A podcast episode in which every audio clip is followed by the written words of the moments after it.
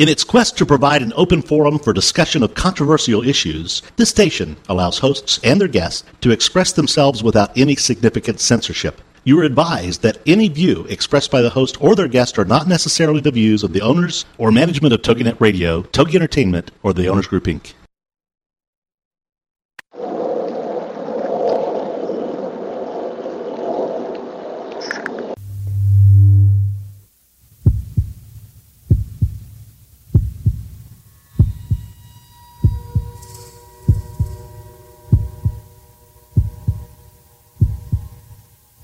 Come with us on a journey into the unknown, the unexplained, and the unbelievable. We will test your senses and challenge your beliefs. A world where science and religion clash. Or do they? You will meet real people and hear real stories, but you will not believe.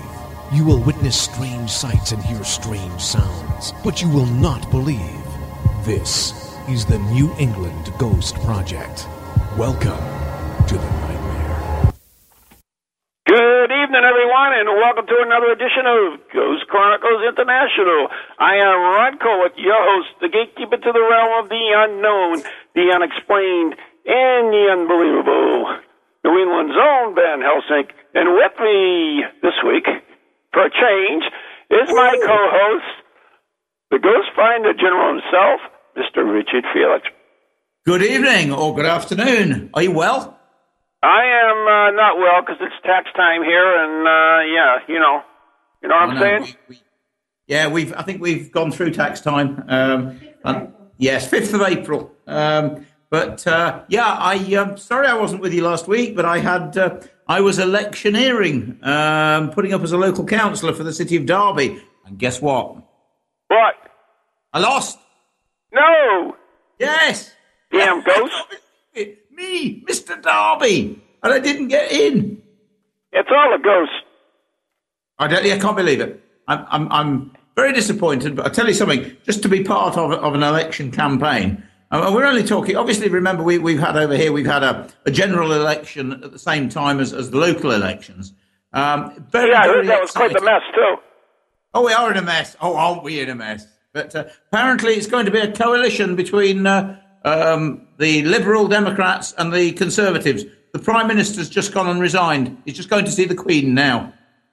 Really? Yeah. All breaking news. And you heard it first on Ghost Chronicles. We did. You did indeed. Yeah, the Prime Minister's resigned.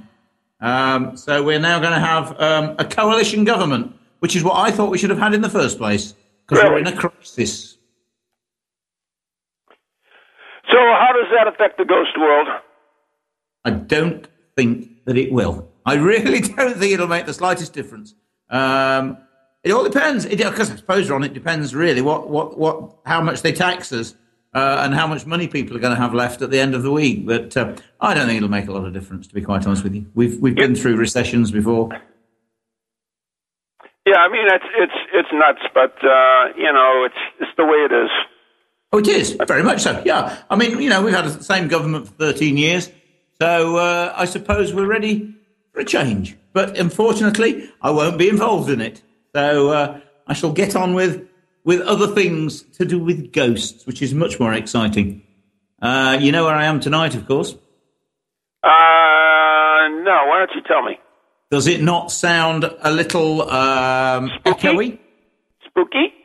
spooky? Um, if I sort of give you a couple of clues, I presume you can hear some chains and So you're with the wife? Is that what you're trying to tell me? and listen to the bolts go on the doors. We're in we're in the most haunted place in Great Britain. Oh, Derby Jail. Oh, I thought that would be the queen's bedroom. No, no. Ooh, no, that's not. Funnily enough, um, about five years ago, I did uh, I did a DVD, uh, as they do, on Ghosts of London. And would you believe Buckingham Palace is haunted? Really? Oh, really? Genuine? Yeah, there's because uh, Buckingham Palace at the top of Pall Mall is, is on the site of an old monastery. Usual story. And there's a, a monk with a brown habit that actually wanders um, usually in the grounds outside uh, Buckingham Palace.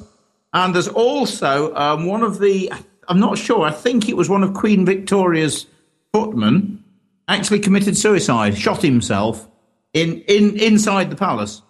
And people often hear the sound of gunshots inside the, which of course is not the best thing to hear inside Buckingham Palace when the Queen's there.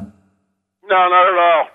No, but it's it's phantom, phantom gunshots. It's not not nobody ever finds anything. So uh, yeah, so we you know we have a horn just like you with the White House, of course. Yeah, uh, yeah, but yeah, wait a minute. I got to go back because you, you talked about this, and and uh, you know, I, even in research for our new book, which is called Ghost Today, which is coming out in September.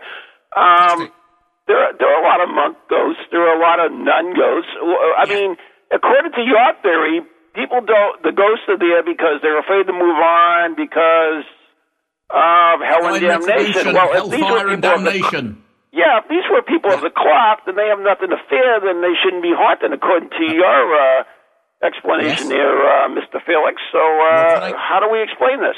I'll explain it to you now. Purely and simply, the fact is that nuns, there are more nuns and monks, uh, ghosts in this country than, than, than any other ghosts. And the reason being that when Henry VIII took over the Catholic faith and we all became Protestants, if you can just imagine what it was like for those religious people, they were renouncing the Pope, they were renouncing their religion and coming over to some guy that says, by the way, I'm the, I'm the head of the church now. It's a little bit like, um, let me think, uh, give me a couple of um, rival baseball teams. Red Sox and Yankees, that's easy. Okay, well, can you imagine a Red Sox supporter having to go over and sit, and, and regardless of whether he wanted to, to become a Yankee supporter? Mm-hmm. Just think what it would be like for him.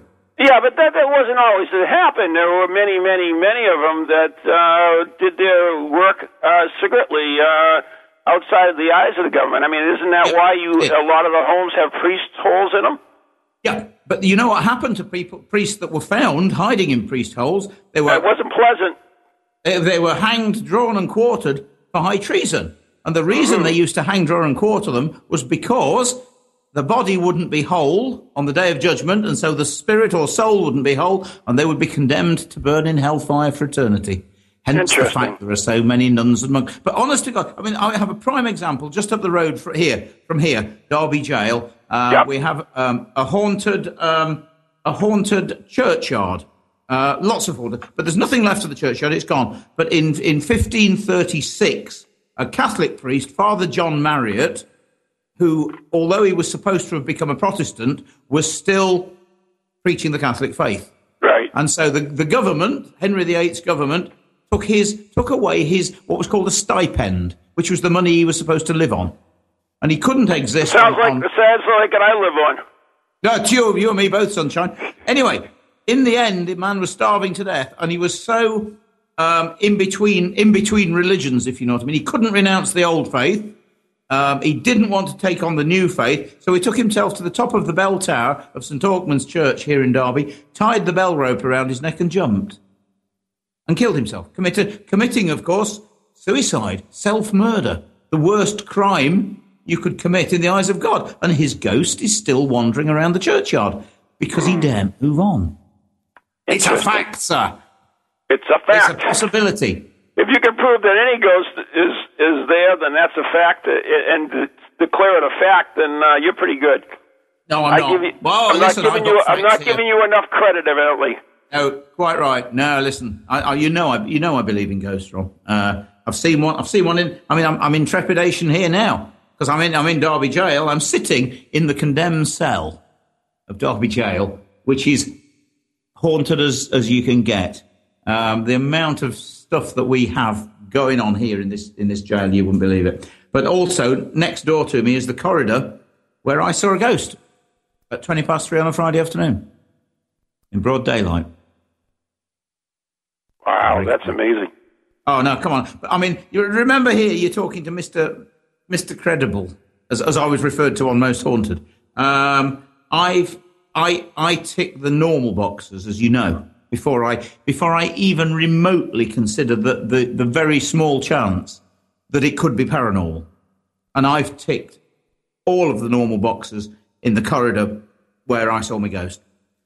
Everything from smoke from the fire, because we have a, a, blazing fire burning here in, in one of the day rooms um, where the prisoners were allowed out to work in the daytime. Um, it wasn't smoke from the fire. We have a kitchen here, obviously. Nobody had got the kettle on. It wasn't steam. Um, it wasn't the dishwasher, so there was no steam from, from that.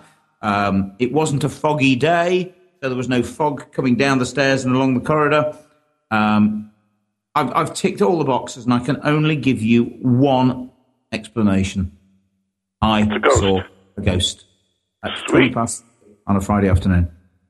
Really, I mean it. We've even done, you know, Steve Steve Parsons that we had on for he was on. I do, yes, I, I like him. I Steve? thought he was uh, quite He's a great guy. He, he's, to be honest with you, he, he, you know, I I um, I really do respect Steve and his scientific approach to to the paranormal. And Steve's been down here in Derby Jail with his. He's, he's created his own um, very special equipment for testing for infrasound. Really? Because that's that's the only other possibility. Being at this is a tunnel down here where the prisoners went out and up the steps to the gallows, um, and obviously you can get oscillations of, from the wind blowing down. Um, and he's tested he's tested the tunnel with it, and, and, there's no there is no infrasound in there. There is no um, no EMF being given off by a badly um, what's the word badly earthed light switch or, or socket or you know, honestly, Ron, there's there's there's still the only one explanation, and it, and it, it was a ghost. Um, and I shall literally take it with me to the grave because uh, it, it, it, it sort of alters your outlook so much when you're talking to people, and they say, you know, I've seen a ghost, and when you can say, yeah, so have I, it, it really, really alters your outlook and um, convinced me beyond beyond all doubt that there is life after death, that the dead can return. Um, and it's nothing to do with my theories of, of, recordings held in the fabric of the building. This was a, a, a spirit soul of, of, a dead person. Um, not only did I see it, but I sensed it.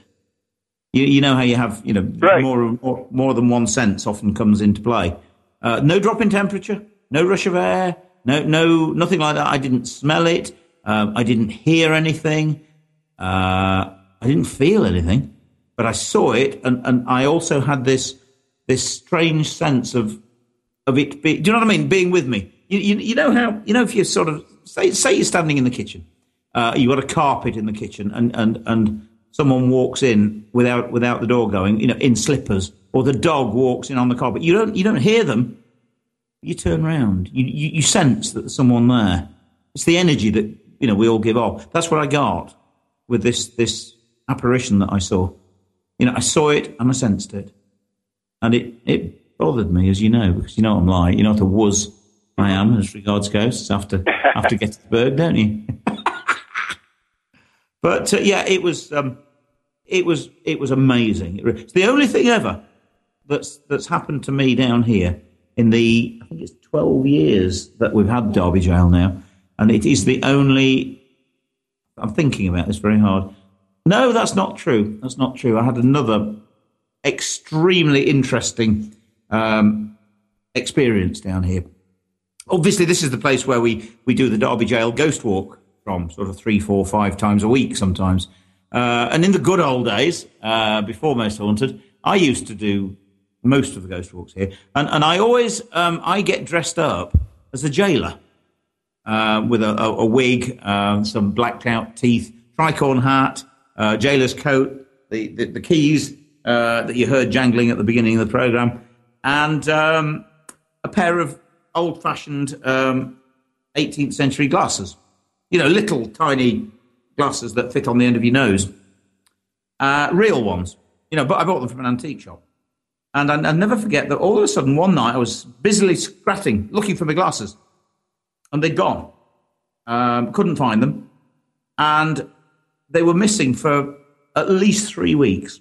And that was it. I, I had to sort of make do with, with a pair of pretend plastic ones that I, that I bought, bought from a joke shop. And I mean, they were quite valuable. Um, 18th century antique.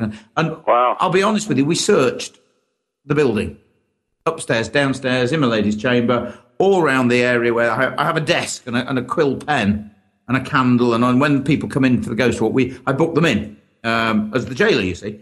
And so we searched all around. You know, obviously I dropped them off the end of my nose, you see, or something like that. So we searched everywhere. Um, three weeks later, I walked into the jail one morning to, I can't remember, probably uh, raid the till from the night before when we had an event or, or something like that, and lying, lying in the middle of the floor on the main entrance in was a pair of glasses. Those glasses. Interesting. Now, now the th- Ron, we must have had 150 people to 200 people come through that doorway up to the desk in the three weeks that those glasses were missing. They would have been smashed to pieces, trodden to bits, ground into the ground, for want of a better word, and they were lying in the middle of the floor. And I can't explain it. But why, why were they lying there for me? You know what I mean? Why, why had they brought them back uh, for me to find? I d- I don't know. There's definitely something in that. that. That was it was impossible for them to have been lying there for that period of time. And there they were, totally unbroken, unmarked, in the middle of the floor. Someone was playing Well, I mean, they do that for attention. You know that, right? Just they do indeed, yeah. And I, Yeah. the thing is, Ron, because I've got Eleanor with me uh, tonight again, because she's uh, got something to, to tell you in a few minutes. Hey, Oh, hey, she, I mean, Eleanor and Chris are the are, are the resident uh, ghost hunting team here at Derby Jail. I mean, they can tell you some some tales. I'm telling you about this place.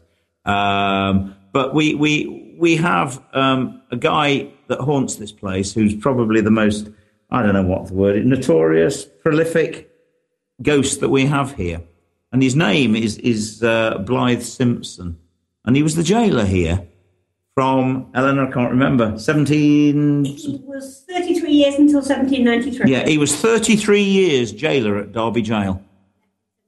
He left the place in 1793, went on to, well, his family went on to much greater things. They became very famous um, solicitors, uh, lawyers in Derby. Yeah, grandson was the under sheriff of, of, of Derby, so they were good. grief. actually signed the death warrant for the three ringleaders of England's last revolution in 1817, and they those three guys uh, spent their last night in this cell that I'm sitting in now, the condemned cell, and they were sentenced in 1817 to be hanged, drawn, and quartered for high treason but they didn't do it. They hanged them for half an hour, took them off the gallows, and beheaded them one at a time. Dead, of course, in front of the jail. And so here in Derby, we had the last revolution to take place in Great Britain, the last sentence of hanging, drawing, and quartering to be passed in, in Great Britain. And the fascinating thing about it is that although they were dead, it was the last beheading to take place in Great Britain. Here in front of my jail, Derby Jail. How's about that, guys? That's awesome. It is. I mean, that's. I mean, how old? uh, How long was it a jail? How many Right. years? It was built in 1756 um, because we'd had a jail before. We had three county jails in Derby at one time or another. And the first jail um, was not far away from here, but was known as a vile, vile, stinking place built below the water level of a brook that runs through the centre of Derby. Oh, So- nice. it was wow, it was wonderful. So basically, they, they, they relieved the overcrowding because every time it threw it down with rain and the brook rose, the overcrowding was relieved because the prisoners were drowned Oh, in the. In 1610, when the brook burst its banks, three prisoners were actually drowned in their cells, and the jailer at the time wrote on his report, Three of my prisoners drowned instead of hanged. How's about that? We also had in that jail uh, three Roman Catholic priests, um, caught for high treason, of course, for being Catholics, sentenced to be hanged, drawn, and quartered, and they were hanged, drawn, and quartered uh, on a bridge here in Derby in 1588, one week before the Armada set sail for um, for England to avenge to avenge the death of the Catholic Mary Queen of Scots, who'd be, been beheaded because of a plot from a man from Derby. You mean Bloody Mary? No, Bloody Mary was was was was was Catholic, of course, and she was Queen of England uh, for four years, and she was the lady that had Protestants burnt at the stake. Her Right. Second cousin, I think, was Mary Stuart, who was Queen of Scotland. Oh, Mary, okay. Queen of Scots. And she was um, actually thrown off, thrown off the throne uh, in, in Scotland and came down to England and threw herself on the mercy of her cousin, Queen Elizabeth. Now, Elizabeth was Protestant, Mary, Queen of Scots, was Catholic. And the Catholic world, and do remember, Ron, in the 1580s, that the vast majority of the world was still Roman Catholic. Right, And Portugal, so- Spain, France. Yeah, absolutely. So uh, basically, the, the Catholic world believed that Mary, Queen of Scots, should have been the Queen of England. Because Queen Elizabeth, I'll do this very slowly, Queen Elizabeth was the daughter of Henry VIII's second wife, Anne Boleyn. So, of course, in the eyes of the Catholic world, Queen Elizabeth was illegitimate. And the next in line, and the next in line for the throne was her cousin, the Catholic Mary Queen of Scots, and she was an absolute thorn in the side of of, of Queen Elizabeth for 17 years while she was imprisoned, mainly in Derbyshire, and she actually spent um, two nights in Derby, one on the way in and one on the way out, and was executed because of a, a man from Derby who was plotting to kill Queen Elizabeth. Fascinating story. You, you're going to have to come to this. But, and just to take the stage, because the, the American listeners will love this, um, the founder of the Quaker movement, George Fox, was imprisoned in Derby jail. But not mine. It was the earlier one, the foul, stinking place with the water coming in. And George Fox was imprisoned here in 1650 for blaspheming in Derby, Derby Cathedral.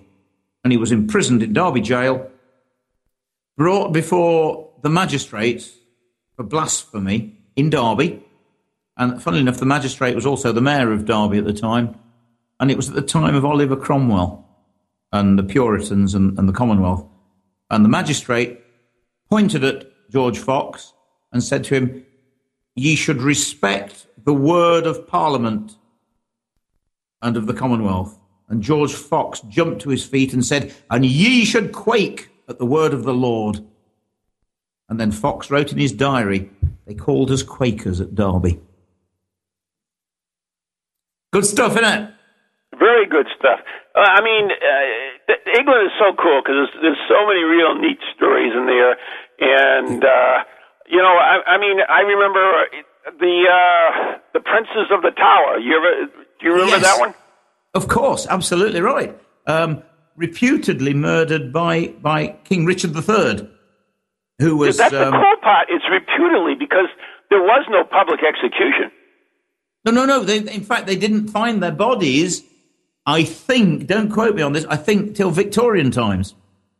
Buried under some flagstones in the, I'm trying to think which tower it was. One of the, the White Tower, I believe, at the Tower of London. But you see, Richard III wanted them out of the way because one of the two princes, Edward, was the heir to the throne. But Richard, Richard was his uncle. So they, they believe that there's every possibility that King Richard III could have had them smothered, murdered, and then their bodies hidden. But there's also another contender, and that was the, uh, the Tudor king, the first Tudor king, Henry VII, who won the Battle of Bosworth and had, and of course, Richard was, was executed. So you see, the problem you've got is, Ron, that, that, that history is always written by the victor. So everyone else, you know, is, is blackened. You know, is Robert E. Lee blackened by, by Abe Lincoln? True. It's, it's right, isn't it? You know, so history's that, that's the trouble. So we can never really get to the bottom of, of who did what. But Uh, you know what's interesting, Richard? You, you talk about that now. For instance, if you you talk about the Civil War, the American Civil War, if you uh, look at uh, the way it's taught in the uh, the North, it's entirely different than the, the way it's taught in the South. I'm sure you're absolutely right. Yeah. Now, I haven't visited the South yet, but I, I do intend to do that in the not too distant future because I'd love to come. But you're absolutely right. And it's, Ron, it's exactly the same in Scotland uh, and, and England. Um, same in Wales and England. You know, history is taught in a, in a totally different way. Because obviously, we, we the English, domi- and Ireland, of course, we, we, we took over Ireland, we took over uh, Scotland, we took over Wales. Uh, and we've written most of the history. But now things are changing.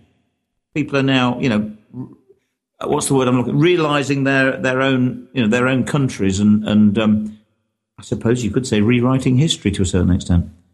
But the fabulous thing about the business we're in, Ron, uh, you know this only too well, that, that having credible mediums around us, like obviously I've got here with Eleanor and Chris, and, and you've got very much so with Maureen, we're almost finding out things that we never knew.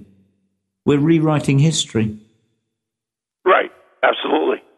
True, isn't it? Things that we find Absolutely. out. You know what? I mean, uh, I was recently on another radio show, and um, they were going through our website and we were talking about science, and and they really they took me to task on a lot of the science. They said that the, Yeah. what we do is not really science, and this is not just me, but most other uh, ghost hunting groups as well, because Yeah, yeah. it's not true science. Just because we have instruments doesn't make it science, and uh, and certainly in some instances that are correct, but. Uh, you know, it's it's really it's it's difficult to uh, what's the word I'm looking for to really you know say that. Well, let's let's look this way. First of all, most ghost hunting groups they're they're, they're not true paranormal uh, researchers, which is a Yeah, difference I agree- than, couldn't agree more. Yeah, than yeah. a, a paras- paranormal investigator. And that th- they're more uh, investigating a place just to try to find out, uh, unravel something, whereas a, Yeah. a researcher Or if is something more, happens to them that night, really, that sort of Right, thing, exactly. Yeah. Yeah. Rather than rather than the the true. I mean, as I say, to me, one of the nearest, uh, as I say, you know, I, I do sing his praises. Uh, um, you know, parascience, um, and you know, um, Steve Parsons. I, I still believe that he he probably takes it as close as I've ever seen to to scientific investigation, like with his equipment for you know. Well, Richard, you're going to have to hold that because it's time for a break. You are listening to Talk Ghost to you in a Chronicles minute. Internationals. We'll be right back after the following messages on TogiNet and Pararex, Ghost Channel, and beyond. Welcome to TogiNet, radio with a cutting edge.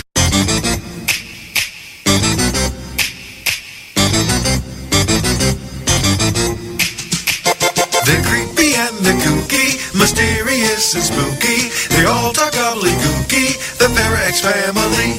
The shows are paranormal, not stuffy but informal. The topics are abnormal, the Parax family. They're strange, deranged, unrestrained.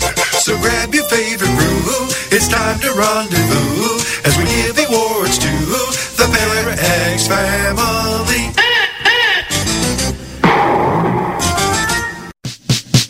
Your fairy tale to make your zing come true.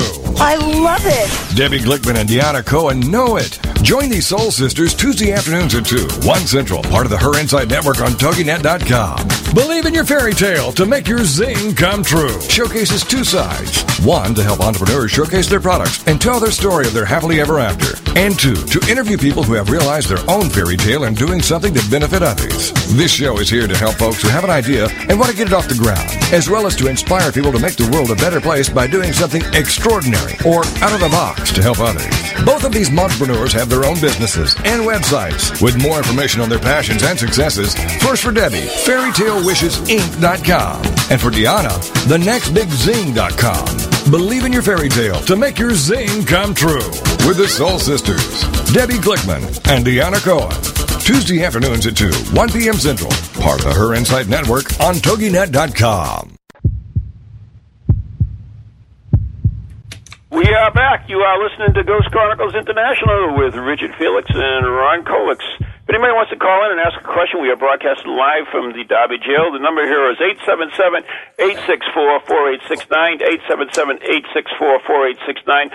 Uh, join us live in the TogiNet chat room. I believe, Richard, you're in there as well, aren't you? Indeed.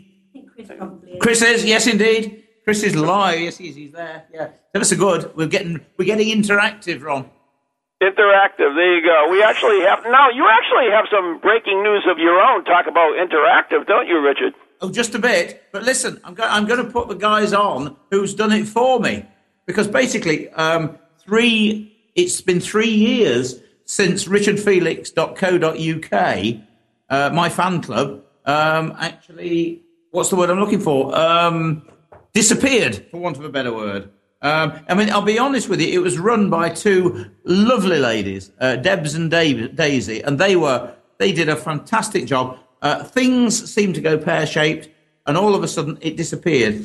And we've literally, uh, Chris and Eleanor have literally managed to buy it back a couple of days ago, three days ago, something like that. Saturday evening. Saturday evening, and they've spent 18 hours out of the 48 hours setting up www.richardfelix.co.uk. And I'm just going to put Eleanor on to tell you a bit more about it, mate. Excellent. We've tried to actually get back the old format in a way, but we we want to modernise it. There is a forum. We're trying to set it so it's set within regions, so people within the areas of the UK can see what's happening in their area. But we want people to interact and fans and friends of Richard to come on and find out where he's up to and what he's doing. Excellent. Now, uh, you'll definitely have to link up with the New England Ghost Project website uh, so that uh, the people that listen to this radio show can, uh, you know, get to it easily. Yeah, no problem. We'll, what we'll do is we'll try and find the, get the, the link off your site from Richard, and we'll put it on the links page. On the front page of Richard's site, there is you can listen to him on a Tuesday on TogiNet Radio, there's a link to the radio anyway. Excellent, excellent. So Richard's fans can listen to him on the radio every Tuesday. Yeah. Well, that means Well, Julia well. can too, right? Say that again, Ron. That means Julia can too, right? Oh yes, yes.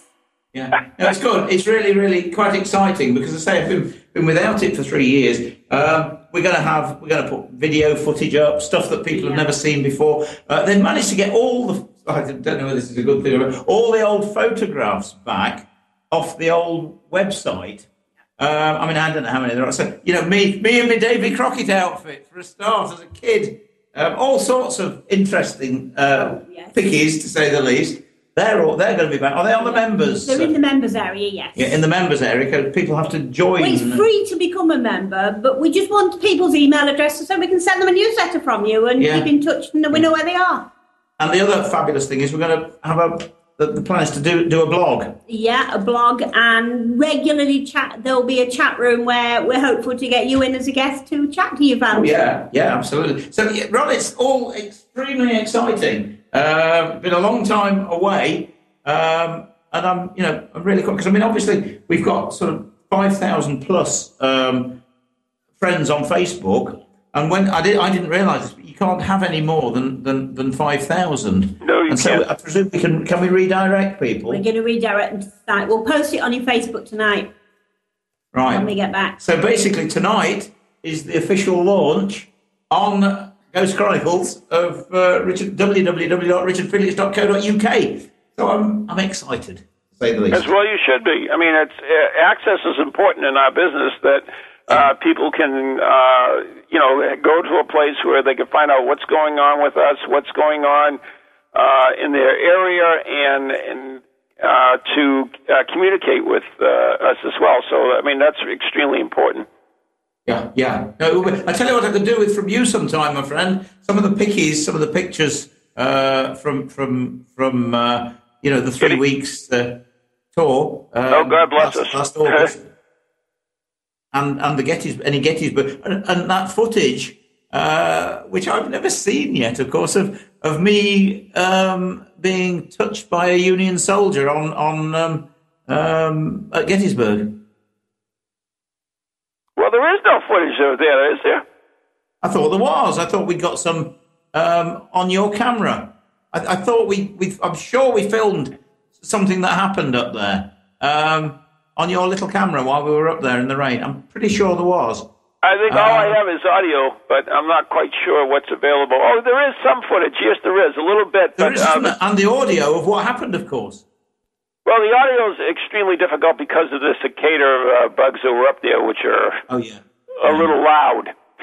Yes, of course. But anyway, any you know that sort of stuff we'll be able to put on the on the site for people to Excellent. to, uh, to listen to, which would be you know quite good because I say I've never seen it, but I think we have got some footage. Uh, and some pickies. If there's any pictures of you know when we were down at Daniel Lady Farm and that sort of stuff, it'd be great. Uh, we absolutely do. I believe that, that Laura just sent us uh, uh, CDs. I have not looked at them yet, but uh, Oh. we certainly can go through them because, I mean, that was uh, quite the trip. I mean, uh, for both of us, I thought it was quite interesting. one of one of the I'll be honest with you, I'm not being patronising at all, but one of the uh, one of the, the events of my life that was. Um, nobody can ever take away from me what what we what we did, where we went, and and and what what a good time we had as well. Amazing. Yeah, I, I know Julia will never forget it. No, I know she won't. Just with you in the bathroom. Oh, dear. that was something. That was good. But Went to the anyway, so uh, you are in Derby jail, and uh, w- w- I'm sure that you're going to be posting stuff from the Derby jail in here. And it, what's also good is when we do these remote uh, locations, that we'll be able to put pictures of them on the website so that when people are listening to the show, either live or when they're on their, of course, they're um, archived on iTunes as well, they can actually go to the website and, and see where you are and, and so forth. So I, I, I find that part of it uh, most interesting. Yeah, that's so good. I mean, did you get the pic? You know, when we did the Dolphin um, pub the other week, did you get some pictures of? I think you did, didn't you? Some pictures uh, on the site of, of the old Dolphin, you know, the timber frame building and that sort of I stuff. believe there was uh, some mentioned uh, in the chat room. Really, that's great. So again, every time we do this, because we, we do intend to do it more. Um, and, and one of the places we're looking at doing, which is really exciting, is is some haunted woods that we have not far from Derby. Uh, basically, we've just got to make sure that Chris and Eleanor can get me live uh, on Skype in the woods. We can at the gate to Carnfield Hall. We tested it at the weekend. Oh, really? Well, they've tested the gates of Carnfield Hall, uh, which is this, the most haunted building in Derbyshire. Um, all we've got to do now is get into the woods and see if they can actually get a live link from the haunted woods, because we're we're talking of, of, of a place that was actually all that's probably left of the original Sherwood Forest, Robin Hood country. Really? Uh, medieval, oh yeah, and as haunted as, as you can get. Uh, I can even go to the tree where where a guy committed suicide, hanged himself from the tree. You can do that on your own. Yeah, I can. Oh, they don't want to do that. And he's ghosts and wonders. I mean, it's really quite good. Really, Ron. I'm just going to put Eleanor on because she's going to explain a little bit about this guy that that haunts Derby Jail. One of the many, but also the guy that he haunts me as well, doesn't he, Eleanor? He certainly does. Richard has a bad habit of standing in this jail saying, This is my jail and I run it. And I'm afraid Mr. Simpson doesn't like that very much and takes great pleasure in making Richard suffer as much as possible for saying that. He, Oh, but it's uh, not only Richard. Anybody that doesn't show respect to him, he will. He, ha, he he has been known to push them around, to grab them. The first time I ever spent a night here, he ended up grabbing me and trying to pull me into the cell because I've had stomach surgery, and if I'd survived being hung, and quartered, I've got the scars that I, I would have had. So he decided I belonged here and tried to drag Oh, me into the cell. Wow. Whoa! I don't think Richard knew that one. No, I didn't. I didn't know that. That was nine years ago, past Halloween. That happened. He tried to drag me into the cell. Gosh. I had a scar on my arm for three years, and three years to the day later, it disappeared. Wow. Now, now, Ellen, I want you to tell us a little bit about yourself because uh, I know we've had you on the show before, but uh, in case we have any new listeners. I, myself, and my husband Chris, are act- we actually help Richard run Derby Jail. We do a lot of events with him. we've got our own paranormal team and we go all over as well. But from children, we've both seen and had experiences. And we, I say I'm either psychic or psychotic. I'm not sure which. I know. yeah, I know that. killed you yet. but we we go all over. We we actually when we do get information, we then try and go out and find out why there is a lady in grey there, why there's a monk in that room, and find out if it's if it could happen. We've got a nun that comes to the jail. Now we started researching and we found records of that this area used to be near the cemetery for the nunnery. Okay. So that's possibly why there is a nun walking around here because she, if you ask her if she's associated with the jail, her answer is no. But from what we can make out from people talking to her when she's come through, not only to ourselves but other mediums, she used to haunt the jail when it was a jail, trying to help the prisoners and trying to console them and take them over when they died. Oh, so she was like a uh, a chaplain to the jail type of thing. But she was dead. She died when it was a nunnery. She died about 15, 30s, 15, 20s, you know, because they were designed. Oh, so None she used to, she used to, she used to, to console the, the prisoners from the other side? Yes. Wow. Yeah. She, she used to come and try and console them as a spirit to help them go over. Oh, she's she's a fascinating person, and some of the stories she has come through and told not only us but other people. And the way Chris and I work, it's actually the public themselves that are doing it. We don't touch anything, and they, they have a lot more personal experiences. You see, Ron, when, when Chris and Eleanor conduct seances, uh, Ouija boards, table tilting, glass divination, all of these things, they personally don't go on the table or, or on the Ouija board. Oh, really? Uh, no, no, no. This is, I mean, I, I we, we, we have a table here uh, in Derby Jail, which, which Chris and Eleanor bought, funnily enough, again from an antique shop. They call it table. That's it. It's called table. And I have seen that table walk upstairs. Right? Uh, You, you would never believe what this table does to me. But the fascinating thing is that you'll never ever see Chris or Eleanor with their fingers on the table. So we know they're not moving it. We know that it's spirit that's that's moving the table. But there are times when I may be in here in Derby Jail or, or one of the events we do because table comes with us wherever we go, and the, um, usually Mr. Simpson, Blythe Simpson, actually comes through the table, for want of a better word, when I'm on another location. And I, I've seen it not working very well till Chris comes in the room and he almost, it's as if he's a lion tamer and he's got a whip. And as he cracks the whip and starts talking to the table, Ron, I swear it, it starts to move. It, it, it's, it's, I can only describe him as like a lion tamer. It's almost like their baby and they, they control it. Well, wouldn't works that, wouldn't that, well, let me, let me go. Wouldn't someone say that that is psychokinetic energy and that, you know, that, that they are the, truly the ones that are moving the table uh, as Yeah, much as uh, poltergeist activity occurs? Could be because I'm. You know me. I'm a great believer in, in the power of us. The, you know. You know what, what we we can't prove that spirits are moving the table, but don't you find that even so, that's paranormal. Oh, God, we don't absolutely. I mean. I'm not arguing that point at all. I mean, I, No, I find but that yes, Ron, I agree with you. There is a possibility. Look, Eleanor may say different. I mean, what do you think? There's a possibility, but on occasions I've asked a question and got an answer that I wouldn't have given. That isn't the answer I knew. And then when I've researched it, I found the answer I've got's true. Hmm. So it's, it, it, it frightens me on occasion when I don't get the answer that I'm expecting, and the answer I do get turns out to be true. Yeah, they are. So again, it can be. It could well be a, a third third party, for want of a better word, that is coming through the table. But we it don't be know. the power of the mind. I don't know. I don't know whether it's our minds mo- helping move it or not. I've got. That, that's why we're researching. Exactly. Right. You know, the, the interesting part, I mean, uh, we have done so many experiments before, and for instance, uh, we might have a, uh, uh, a glass swirling uh, experiment or something, and we'll have people who are non-believers even and go on it. And at the beginning, nothing will happen too much, and then we actually, uh, Maureen and I, when we do this together, we actually go around and we put our hands on someone's shoulders and give them kind of like a, a jump start, like a battery charge, and, Yes. and then after that, they seem to work fine. So uh, maybe they just need that little extra oomph, and maybe uh, you and and uh, Chris are, are somewhat of a uh, battery charger. Well, we are physical mediums. We do cause physical things to happen. So you could be right there. We cause apparitions to appear in middle of seances and weird things to happen. So you are possibly right. Us being there does help things move. Yeah. So, but, Yeah, it's similar- it's so it's so interesting. We we went out with another group, uh, in, Tony from uh, NPI, NEPI, and I introduced them to Glass Swirl, and and you know they all said, "Oh, Ron's moving, and Ron's moving, and everything."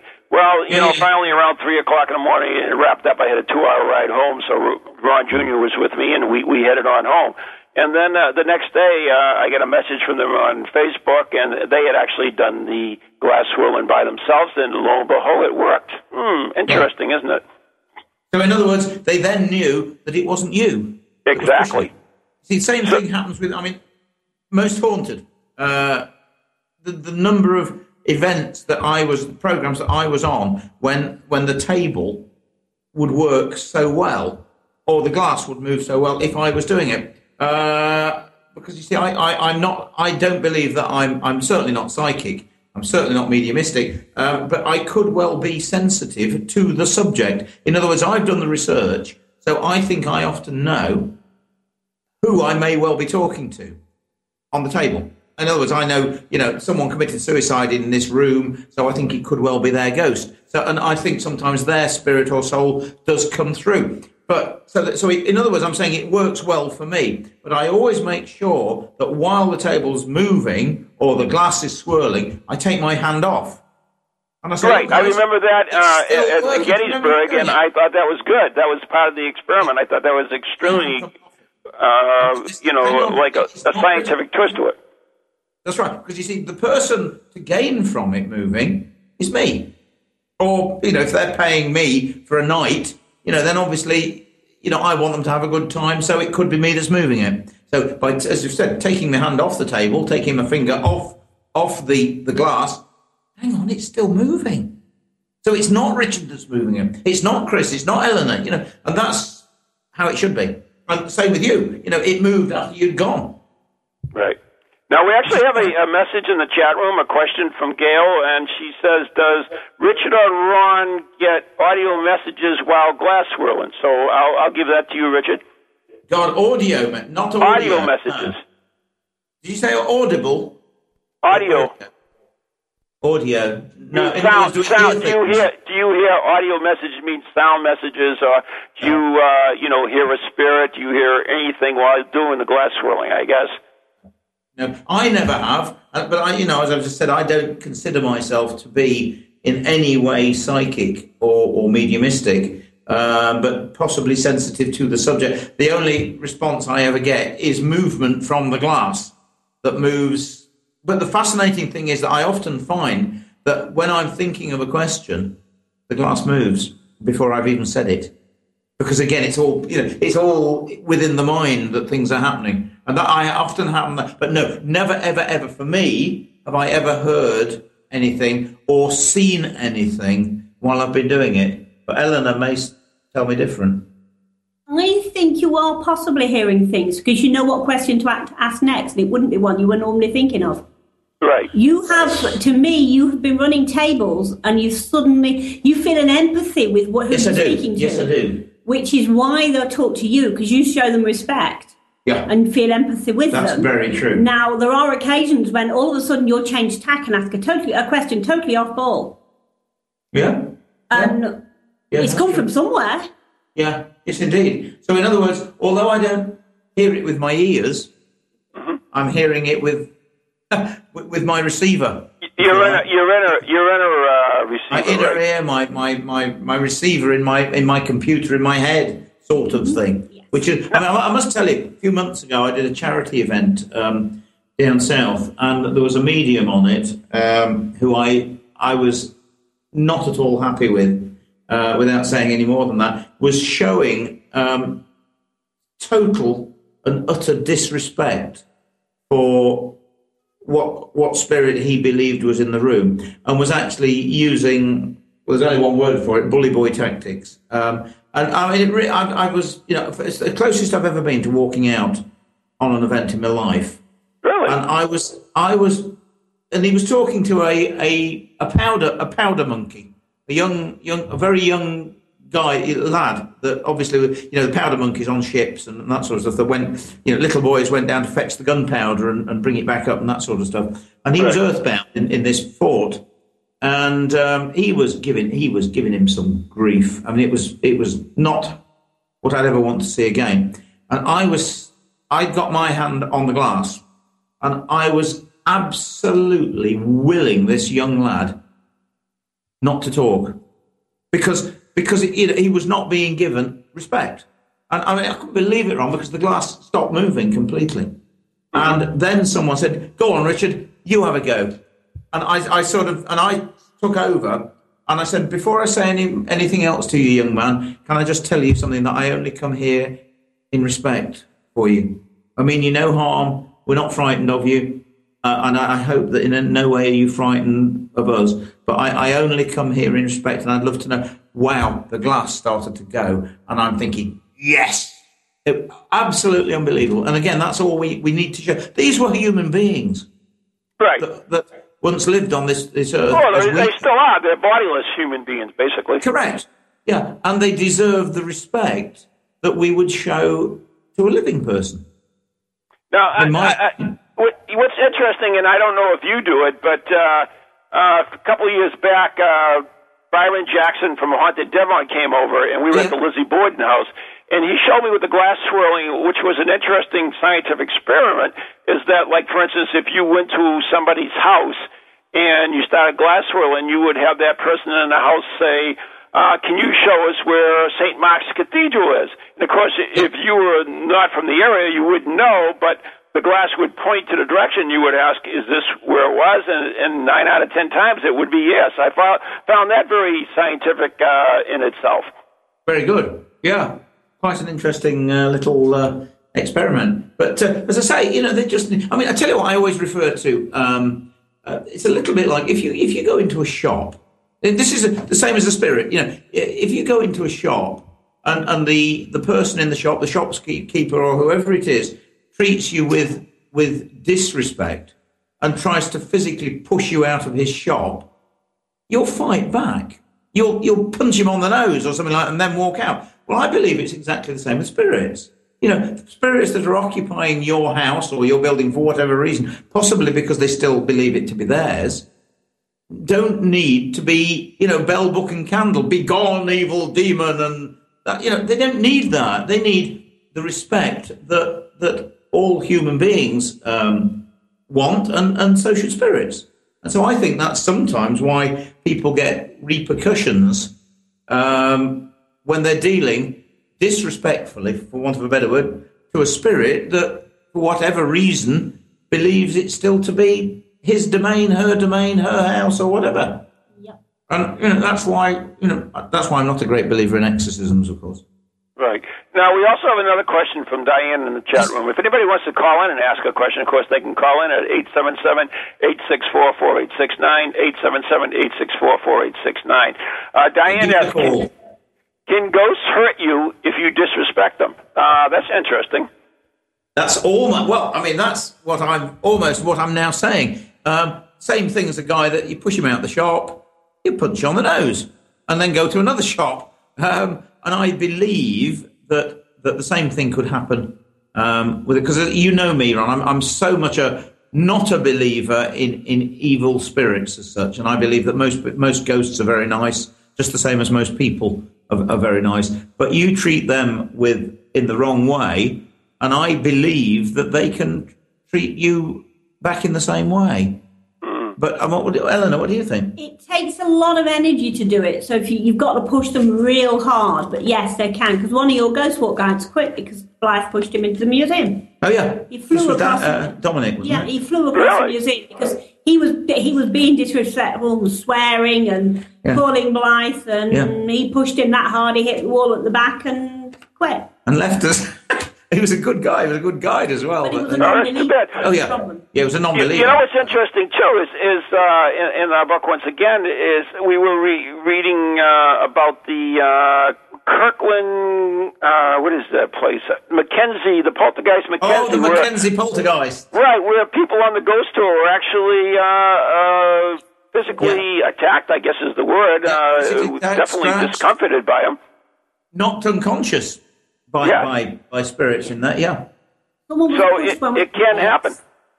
It can. I mean, we were again. I, I, you see, the problem I have again is that, that it's now such a well-known uh, story, phenomenon, call it what you will, that I, I wonder how much of it again can be psychosomatic because people expect it to happen to them, and before you know it, wow, they've gone down on the floor, they've fainted. Uh, Interesting. I can't explain the, the, the marks, the scratch marks, the wheel marks, and the bruises that some people get.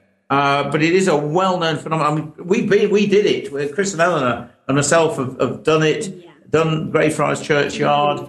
It's it's an unbelievable place. It, it's one of my, to be honest with you, one of my favourite uh, hauntings. I'd like to spend the night there. Yeah, I would love to spend the night, but the problem we have is that it's right in the centre of Edinburgh. It, it's a very scary graveyard, I'll tell you. Something with skull and crossbones on the on the tombstones, and it, it's good. But there are houses all round it, and nobody's allowed to be in there after twelve o'clock. Which And is did, so- did ever do that? Uh, uh, no, again, you see, because they can't spend the night there. oh, they they definitely they're definitely uh, uh, adamant on that. Oh, absolutely, totally and utterly adamant. And we we done a uh, we did an event there in the in the in some of the tombs um, for Ghost Fest in Edinburgh. I did it t- two years ago, I think it was. And um, again, we had to be out by by twelve o'clock. We started at uh, it was it was May May time. It was I think we started about nine o'clock, and we got you know we managed to get three hours in the dark in there, and it was it was great. But for me, it's it's one of the best places. Um, I, I'm, I'm would you see not only is, is it extremely haunted, but it, it's very scary, and the actual original Mackenzie tomb, which you can't go in. This is the real one with his body still in it. Is actually behind the oh god wrong behind these big wooden um, metal studded doors, and then you go into this this this scariest of scary tombs with a dome on it, and then you go down underneath. We're talking Dracula, Hammer House Right. horror stuff, and down there is Mr. Mackenzie still in his coffin. But No, I, I, understand, I understand that that tomb has been broken into, and uh, and he was actually disrespected his his body. They took his head off. Yeah, that would be disrespectful, I would think. Yeah. him. And the guy that I, a guy, a guy that I know uh, very well that runs um, the, the the ghost tours around um, Jan. His name's Jan. He's a great guy, and and he uh, runs lots of the ghost tours around the, the, the graveyard. He was actually in the graveyard, and he caught. He did a rugby tackle on one of these lads that had pinched the head, brought him to the ground, and the head went rolling across the graveyard. Oh my God! And oh, he caught it. He got it back, and and oh, that's he's, good. they've actually got a photograph of the police have got it because he obviously took it to the police, and the the the, the head is, is or the body is, is still mummi, mummified, and it's still got a golden earring in one of the earlobes on Mister Mackenzie's head, and they've now put it back in there. That I mean, that is one hell of a scary place. And one day, one day, because you, you do know how frightened I am. I think that is probably could be the scariest place on earth to be put for the night alone. We also have a, a uh, tomb here in uh, New England, uh, in um, oh, what's the name of that cemetery? Oh God, I can't think of it. It's in Newburyport, anyways, and Right. it has been broken into several times through the years. And the same thing has happened. I know that originally the the corpse were propped up, and uh, the the the intruders played cards with them. They stole their clothes. No. They poured liquor down their throat, and uh, you know. But this has happened time and time over the years. So why this particular grave? Isn't that interesting? How strange. I mean, again. But you know what? We've run out of time, Richard. Oh no! Listen, this is we're going to have to have a two-hour program on. It's no good. Uh, Yeah, anyways. Sorry. We will, we, we will have uh, Kieran O'Keefe on next week, so we'll have to Yeah, I'm ask her some looking forward to questions. speaking to my mate Kieran. I've not spoken to him for a long time. And So, remember, good night. Ron, if Bye-bye. anybody wants to join the fan club, www.richardfelix.co.uk. See you there. Bump Bye. in the night. Cheers, Ron. Bye bye. Deliver us, good Lord. Have you ever dreamed of working?